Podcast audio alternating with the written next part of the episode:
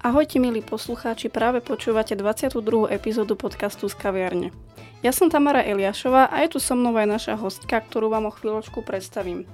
V dnešnej epizóde sa teda budeme zhovárať o psíkoch, ku ktorým mám ja osobne veľmi blízko, takže sa teším a hádam sa dozviem niečo nové. Našou hostkou je teda Maťka Čontofalská, ktorá sa venuje kanisterapii. Čo je kanisterapia, vám už bližšie povie asi Maťka a ja som veľmi rada, že ju teda môžem privítať v našom podcaste. Tak ešte raz ahoj Maťka, ďakujem, že si si našla na nahrávanie čas. Ahojte, ďakujem veľmi pekne. No a začneme tak klasicky, ako to už býva zvykom v našom podcaste. Tak máš rada kávu? A ak áno, tak po prípade akú? Alebo nejakú obľúbenú kaviareň? ja kávu osobne nepijem, teda sa priznám, ja skôr čaj alebo vodu. Tak poďme už teda do tej témy, tak čo je kanisterapia, tak nejak vo všeobecnosti v? Kanisterapia je taký názov, e, pod ktorým práve ľudia túto činnosť poznajú, ale my už hovoríme o intervenciách s asistenciou psíkov, pretože nie všetko, čo robíme so psíkmi, je práve terapia. Sú to aj, je to aj napríklad edukácia, alebo aktivity, alebo rôzne iné činnosti. Takže tie intervencie s asistenciou psov sú činnosti, kde pes pomáha človeku e, svojou prítomnosťou alebo rôzne cielenými aktivitami. Vždy závisí od toho, že čo chceme u človeka, u daného človeka ovplyvniť. Takže to nie je iba tako, ako taká klasická terapia, teda ja osobne neviem moc, čo to je, ja som sa predstavovala tak, že vlastne to je nejaký človek, ktorý má nejaké postihnutie alebo nejakú chorobu a ten psík mu pomáha. Takže nemusí to byť len takéto niečo. Je to o tom, áno, napríklad handicapovaným ľuďom psík pomáha rozvíjať jemnú motoriku, hrubú motoriku alebo tú psychickú stránku v rámci fyzioterapii veľmi veľa pracujú. Tam totiž to je, je to celé o tom, že pes slúži ako motivátor. To znamená, že veľakrát v rámci napríklad napríklad niektorých cvičení, ktoré sú niek- deťom nepríjemné častokrát, lebo ich bolia. Keď je tam vlastne psík, tak oni e, s tým psíkom e, fungujú tak, že sa nesústredia na ten svoj problém, ale v podstate tá pozornosť sa celá prenáša na psíka, takže, spolu, takže im dokáže ten pes ľahšie zvládnuť tie činnosti. No a potom už je na nás ľuďoch, ako k tomu pristupujeme a v podstate e, aký program vytvoríme danému človeku. Či už je to dieťatko handicapované, alebo či je to tá daná edukácia v školách, kde učíme deti správnemu a zodpovednému prístupu ku psíkom, alebo je to motivácia v rámci školských predmetov, alebo je to zamera- alebo vlastne prostredníctvom psom vieme krásne odburávať eliminovať šikanu v školách, vieme, e, vieme pôsobiť na spoluprácu detí medzi sebou navzájom. E, u seniorov vieme, vieme ich rozvíjať e, alebo emocionálnu stránku ľudí, alebo naozaj tú pohybovú stránku. Čiže ta, tieto intervencie so psíkmi sa dajú využiť v podstate všade, či je to, či je to smer psychologický, pedagogický, sociálny, či je napríklad v nemocniciach, či sú návštevy psíkov v nemocniciach. Je to taká širokospektrálna činnosť pomoci. Ako si sa k tomu ty dostala? Je na to potrebné nejaké vzdelanie, škola alebo nejaký kurz? No ja som sa k tomu dostala tak, že vlastne ja za celú túto činnosť, ktorú vykonávam, vďačím svojim psíkom za ich úžasné povahy a jednoducho som si povedala, že e, to už bolo naozaj dávno v roku 2005, keď prišla moja druhá súčka Kerinka, že e, sa tejto činnosti chcem venovať, ale vtedy o tom nebolo toľko, čo dnes. Nedali sa nájsť v tom čase zdroje nejaké alebo niekto, kto by, e, kto by nám poradil. Na všetko sme, sme si prišli sami a vytvárame si vlastne doteraz vlastné programy a metódy práce. No a je tam veľmi dôležité aj spolupracovať s odborníkmi. No a ja mám také sociálne cítenie zdedené po mamine, takže ma to k tomu veľmi ťahlo a tá práve tým, že ja som psičkár, e, naozaj telom aj dušou, tak e, sme spojili tieto dve činnosti dokopy. Pomoc ľuďom prostredníctvom psíkov. Aké psie plemená sú vhodné a je nejaké psie plemeno, ktoré je vyslovene nevhodné na takúto činnosť? Táto otázka je taká uh, veľmi... dala by sa jednoducho rozobrať na tisíc spôsobov. Je to v prvom rade naozaj o človeku, o tom, ako on psíka vedie. Uh, je to o tej socializácii. Uh, sú vyslovene uh, plemená, ktoré inklinujú viac k ľuďom a ktoré nie. Jednoducho psíka do toho netreba nutiť a treba brať, sa pozerať na viacero ohľadov, že z viacerých pohľadov to treba zobrať. Ak to psíka psíka baví, naplňa, tak je možné robiť aj s netradičným plemenom, ale ak to psíka vyslovene nebaví a nenaplňa, netreba ho do toho nutiť. E, ten vzťah e, a tá priateľskosť k človeku, tam je asi základ. A ty máš aké psie plemená a koľko máš doma tých psíkov vlastne? No, my máme uh, tri sučky plemena West Highland White Terrier. To je tiež také netradičné plemeno v tomto, pretože je to terrier a veľa ľudí si myslí, že práve tieto terriery sú také malé, uštekané, agresívne psy a my hovoríme, že je to vždy o tom, ako človek toho psíka vedia a vychova. No a je vlastne úplne jedno, že či máte veľkého čierneho, malého bieleho alebo akého psíka, je to naozaj o tom, ako ho vedieme. No a potom máme 4 sučky plemena Flat Coated Retriever, mali sme 5, ale nedávno nám už jedna zomrela. A máte ich schovnej stanice? Áno, my máme všetky psíky s rodokmeňom. My nepodporujeme pso, e, chov psíkov bez rodokmeňa, alebo teda množiarne, ako na Slovensku veľmi známe. Keď tak e, človek uvažuje nad psíkom, tak buď nech, nech si zoberie psíka s rodokmeňom a má záruku plemena a určitý ten genetický fond a zdravie, nejaké predispozície, jasné, alebo potom nech radšej zachráni nejakého psíka z útulku. Mm-hmm. Keby sa pozrieme na tie teda nejaké konkrétne terapie, tak aby to tomu človeku pomohlo, tak musí ich absolvovať viacej? Veľmi veľa závisí práve od toho, že čo ideme ovplyvňovať hej, u daného človeka. Pokiaľ je to naozaj človek s nejakým handicapom a chceme sa na niečo zameriať, to je vhodnejšie viac terapii a, hla, a intenzívnejšie. Hej. Ale to neznamená, že zase každý deň a celé dni, pretože treba sa pozrieť aj na psyky. Treba si strážiť takéto welfare, tú pohodu tých psíkov, aby sa im nestalo, že proste vyhoria. Ako človek v pomáhajúcich profesiách a na to sa my veľmi špecializujeme a snažíme sa im dopriať čo najviac, lebo podľa mňa iba zdravý, spokojný, zrelaxovaný, pes plný energie dokáže dokáže efektívne pomôcť druhým bez toho, aby sám strádal. A od akého veku ten psík vlastne môže niečo takéto vykonávať alebo niečo také robiť? Ešte asi keď ešte netko asi moc nie, či už môže aj od takého veku? No tá socializácia práve začína úplne od šteniatka, všetko je vedené formou hry, formou zážitkov a keďže náš, náš život, tak ako život psov tvoria skúsenosti a zážitky, tak je veľmi dôležité, aby ich psík od mala načerpával čo, čo najviac a čo najviac pozitívnych. Keď viem, že chcem so psíkom sa venovať pomoci ľuďom, tak sa snažím, aby mal iba dobré skúsenosti s ľuďmi alebo čo najviac teda dobrých skúseností s ľuďmi. No a takto si ho pomaličky vediem, až potom príde vek, kedy má napríklad e, jeden rok a môže ísť e, na skúšky a už potom e, je to naozaj o tom, že akým smerom sa ten človek s ním chce zameriať. Ale napríklad ja, keďže sa tejto činnosti už venujem dlho a keďže e, mám viac psíkov, tak si už, a keď mám nejaké šteniatko, tak si ho napríklad brávam od malička s nami a postupne ho zapájam formou hry a tým pádom sa to šteniatko učí, učí sa na tie prostredia, učí sa od tých svojich dospelých kolegov štvornohých, a keď to tak môžem nazvať. Takže je to všetko vedené tak nenasilne a zážitkovo. Takže on predtým, ako to vlastne môže začať robiť, tak musí mať nejakú skúšku zloženú? Mal by mať. Áno, mal by mať, aj keď ešte to u nás na Slovensku nie sú vytvorené pevné štandardy, ktoré sa v tejto činnosti práve dodržiavajú, ale už, už pracujeme aj na tom. Je to v podstate na každom majiteľovi a na jeho zodpovednosti. A ich nejako špeciálne cvičíš, ešte keď sú akoby malí a učia sa tomu, lebo tak musia zvládať tú poslušnosť asi veľmi dobre predpokladám. Cvičím ich v prvom rade pre náš život, pretože každý majiteľ alebo človek by si mal uvedomiť, že psa si kupuje v prvom rade pre seba to, že má skvelú povahu alebo že som sa už pri výbere zamerala na tú povahu a viem dopredu, že čo s ním chcem robiť, tak sa ho tak snažím viesť od mala. Ale cvičíme ho v podstate pre seba, čiže socializujeme ho, učíme ho na rôzne miesta, na druhých ľudí, na, na druhých psíkov, pretože chceme, aby e, mal ten život taký plnohodnotný a aby bol zvyknutý na rôzne situácie.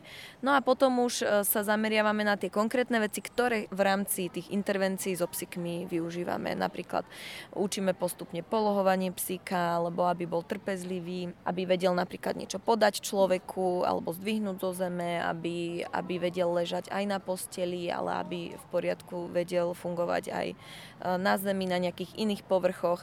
Je toho neskutočne veľa, ale je to naozaj z takého toho celkového hľadiska je najdôležitejšie, aby ten psík dokázal fungovať bez stresu. Pretože viete, ako, čo urobíme s vystresovaným zvieratkom? To jednoducho je v prvom rade to, aby on bol v pohode a takto vlastne od toho sa odráža potom všetko. Ako približne vyzerá tá skúška? Nech si to teda posluchači vedia nejako predstaviť. Ja mám doma tiež troch psíkov a tiež robili skúšky, ale tak to sú asi iné skúšky, predpokladám. Táto skúška je v podstate u každého iná. Hej, v každej organizácii to môže byť iné, líši sa to. Takže my sme skladali také, kde, ktoré sú e, zamerané ako na poslušnosť a potom sú tam také e, špeciálne veci, ako napríklad reakcie na rôzne pachy, na nečakané situácie, na pády, na hluk, na invázie invalidný vozík, na barle, na plášť, hej, nemocničný, um, reakcie na to, keď si psíka zoberie v podstate cudzí človek, alebo také, tam pozerajú také reakcie, ako psík zareaguje, keď uh, napríklad uh, niečo sa stane úplne nečakane a náhle, alebo ho musíte, musíš rozblázniť a náhle ho zastaviť z tej hry a takéto rôzne veci a situácie. A potom ešte samozrejme aj e, je časť, e, ktorá je zameraná na nás psovodov, čiže aby naše vedomosti hej, sa skúšajú. Ono je to vlastne akoby taká odnož kinológie, dá sa povedať? Dá sa povedať, že áno, je to určite súčasť kinológie a je ale veľmi špecifická, pretože v týchto intervenciách nepracujeme iba so psíkom, ale práve pracujeme aj, aj s ľuďmi. A vieš, je to také, že aj s dobrým úmyslom sa dá toho veľa pokaziť, takže ja hovorím, že je to naozaj na každom a na každého zodpovednosti, aby sa k tomu človek proste postavil zodpovedne a nie len tak hr, chcem to robiť, idem to robiť, ale naozaj, aby si aj niečo naštudoval, aby vedel alebo aby absolvoval prípadne nejaké vzdelanie. Aké nejaké také konkrétne druhy tých terapií robíš to psykmity? My sa venujeme, ja hovorím vždy v množnom čísle, pretože to nie je iba o mňa, ale je to aj o tých mojich psychoch, aj o ľuďoch, ktorým pomáhame a samozrejme aj o spolupráci všetkých odborníkov v daných oblastiach napríklad zamestnancov zariadení alebo fyzioterapeutov. My sa venujeme terapii s asistenciou psychov, venujeme sa edukácii s asistenciou psychov, Venujeme sa aj aktivitám, vzdelávaniu ľudí, integrácii handicapovaných ľudí do spoločnosti práve prostredníctvom psov. Venujeme sa šťastie aj krízovej intervencii s asistenciou psíkov, ale väčšinou takej tej krízovej intervencii rodinej. V podstate je to neskutočne široká oblasť a široký zámer, pretože e, vyplýva to z danej situácie vždy. Keď je taká tá terapia, tak väčšinou používaš akoby iba toho jedného psíka, alebo je ich tam aj viacej naraz? No ja si brávam väčšinou všetky svoje psyky a striedam ich. Je to výborné. E, ja mám výhodu v tom, že tých psíkov máme viac. Tým pádom, keď na niečo použijem väčšieho psíka, na niečo použijem menšie psíky a dokážem si to striedať tak, že v podstate aj tie psíky jednotlivé majú počas tých intervencií oddych. Ja som dokonca videla aj taký druh terapie, že bol vlastne psík, ktorý e, bol nejak ako pokreslený deťmi a že, bol, že mal farebný chvost. Ako, bolo to samozrejme nejakými farbičkami, ktoré asi môžu ísť na tú psiu srst. Skúšala si niečo také aj ty? No ja som, ja sa musím smiať, pretože ja keď som pracovala ako vychovávateľka na základnej škole, týmto pozdravujem všetky moje deti aj skvelých rodičov, lebo to boli neskutočné 4 roky plné zážitkov a tam mi práve veľa asistovali moje psíky, tak e, my sme raz ku Dňu Zeme vymysleli takúto aktivitu podobnú, že jedna súčka bude voda, druhá zem, e, hej, tretia, no a tak, takto proste ku Dňu Zeme. No a ja som si doma skúšala, že až tak zoberiem voskovku, že teda ako to, to, a išlo to dole z tej srsti, vieš. No a tak sa baby trošku ako pokreslili, no a potom chodili farebné. Odvtedy mám samozrejme špeciálne farby, ale ja príliš túto aktivitu nevyužívam, sa priznám. Už nie, väčšinou robíme aktivity také, aby naozaj tomu psíkovi to bolo príjemné. Napríklad, že dáme si velikánsky papier, položíme tam psíka, deti ho môžu obkreslovať a potom e, do ňoho lepia, dajme tomu srst konkrétneho psíka a robíme tak psíky v životnej veľkosti. Alebo tam potom v tom nakrese učíme e, reč tela psa e, deti alebo rátame matematické príklady a skôr takéto aktivity. Toto sme naozaj urobili iba raz a, a nejdem to už praktizovať, nechystám sa. A vydrží to ten psík? Psík to vydrží. Robíme aktivity, ktoré e, sú psíkom príjemné, to je jedna vec a samozrejme sú na to naučené, sú k tomu vedené. Ja si veľa sledujem práve to, ako sa ten psík tvári pri aktivitách a ako náhle by som videla, že mu to nie je príjemné, tak e, túto aktivitu nevykonávam alebo improvizujem. V rámci tohoto sa to dá e, veľa, veľa táto improvizácia využiť a vždy tak, aby to bolo v rámci tej danej témy, aby sme v nej ostali a nielen deti, ale aby sa aj naučili, aj uh, psík bol spokojný. Uh, u nás sa nestane, že uh, pokiaľ mám cieľenú aktivitu, že mi naletí že mi naletí veľa detí naraz na psika a hladkajú ho kade tade. Ja im to vždy všetko zážitkovo vysvetlím na sebe samej, ak, aké to je aj na nich Teraz e, v súvislosti s tým covidom e, väčšinou to ukazujem na sebe, ale ukážem im to aj na nich, aby pochopili, že aké to je, keď ich napríklad niekto hladka len tak halabala, hej, roztrapatí ich a, a všetko takéto. A oni to veľmi dobre pochopia a potom sa dokážu uh, aj tak empaticky správať viac k tým psíkom. Takže všetko máme takto vlastne má svoje pravidla a je to oveľa lepší systém, pretože tí psíkci, oni, naše psíky napríklad majú radi, keď e, na nich aj deti naletia a sa jednoducho s nimi hrajú, ale chcem, chceme aj tie deti niečo naučiť. Chceme ich proste naučiť, že ako pristúpať ku psíkom a to máme aj taký vytvorený taký preven- program prevencie, že čo robiť a čo nerobiť pri stretnutí s cudzím psíkom napríklad, aby sme potom nemuseli z médií počúvať e, správy typu, že pes napadol alebo niečo takéto sa stalo. Učiť takej tej zodpovednosti je dôležité. Stala sa ti už teda nejaká negatívna skúsenosť a že ten psík bol nejak vyčerpaný alebo proste nejako zle zareagoval? Mne osobne sa to nestalo, pretože ja si na to dávam od začiatku neskutočný pozor. Nerobím veľa, ale ako som povedala, striedam si psíkov a je to napríklad jedna ukážka alebo nejaké dve intervencie, prípadne to je maximálne. A dávam, ako ja hovorím, že mám oči všade, doslova. A psíky majú vždy svoj priestor a striedam si ich, brávam si ich a tie pravidla sú naozaj nastavené tak, že vtedy k ním nikto nechodí. Nie je to z toho dôvodu, že by som sa bála, že oni niečo urobia, oni naozaj ľudí milujú. Keby to tak nebolo, tak ja s nimi túto činnosť nevykonávam. Ale je to o tom, aby aj oni mali taký ten, ten pocit istoty, že sa môžu aj oni na mňa spoľahnúť a ja viem, že sa môžem na nich spolahnúť. Je to jednoducho o vzájomnom vzťahu. Ale, ale stáva sa to, ako už som počula rôzne situácie, že áno, psíky vyhoreli, jednoducho boli prepracované alebo zle zareagovali. Práve preto hovorím, že je to o veľkej zodpovednosti z nášho pohľadu, pretože tie psíky v podstate robia to, čo robíme s nimi my. Takže je to na nás, aby sme to ukočirovali, na našej zodpovednosti. A keby sa chce niekto zúčastniť takejto terapie, tak čo môže robiť? Môže kontaktovať napríklad aj teba? Určite áno a pokiaľ ja by som nevedela a nedokázala pomôcť v tom danom momente, pretože teraz e, mám malé bábetko, takže ten časový fond musím tak striedať, aby to všetko na všetky smery bolo fajn, tak viem odporučiť profesionálov, ktorí dokážu tiež pomôcť. A mal si už niekedy aj taký prípad, že bol človek, ktorý mal nejaké určité, či už fyzické alebo psychické postihnutie a mal tých sedení viacej a bolo tam naozaj vidieť potom neskôr už pokrok u toho človeka, že mu to pomohlo?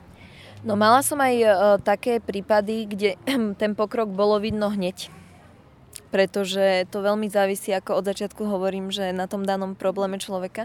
A potom som mala aj e, také prípady, kde krásne bolo vidno ten proces, ako napredoval tými jednotlivými sedeniami. Napríklad sme mali chlapca, ktorý proste odhodil barley, pretože boli, bol ten psík pre neho takou motiváciou, že jednoducho on sa chcel prejsť s ním na, tom, na tej vôcke bez tých barley. Alebo sme boli, to už bolo dávno, dávno v logopedickej poradni a bolo tam dievčatko, ktoré e, vôbec ne, nekomunikovalo. A e, my sme im na záver dali časopis o psíkoch a ona si ho listovala, listovala. V tom časopise bola fotka tej mojej Eilinky, ktorá teda tu už s nami nie je. To dievčatko povedala, aha, Eilinka, hej, že jednoducho úplne proste povedalo v tej prvýkrát slovo, tá pani logopedička, tej, tej začali tie slzy, hej, že povedala, že to bolo prvýkrát e, vlastne, že kedy, kedy prehovorila. A uh, takže takéto krásne chvíle a tých je neskutočne veľa. Napríklad so seniormi je veľa takýchto krásnych chvíľ, keď oni spomínajú na tých svojich psíkov a rozpamätajú sa, akých psíkov mali v minulosti, čo s nimi zažili, je to, je to proste neuveriteľné, ako dokáže to zvieratko ovplyvňovať človeka. A je to práve pre tú ich spontánnosť a to, že, to, že ten, ten psík napríklad žije tu a teraz. On nerozmýšľa nad tým, čo bolo včera, čo bude zajtra. On žije tu a teraz v tej danej chvíli a toto neskutočne dobre pôsobí na ľudí.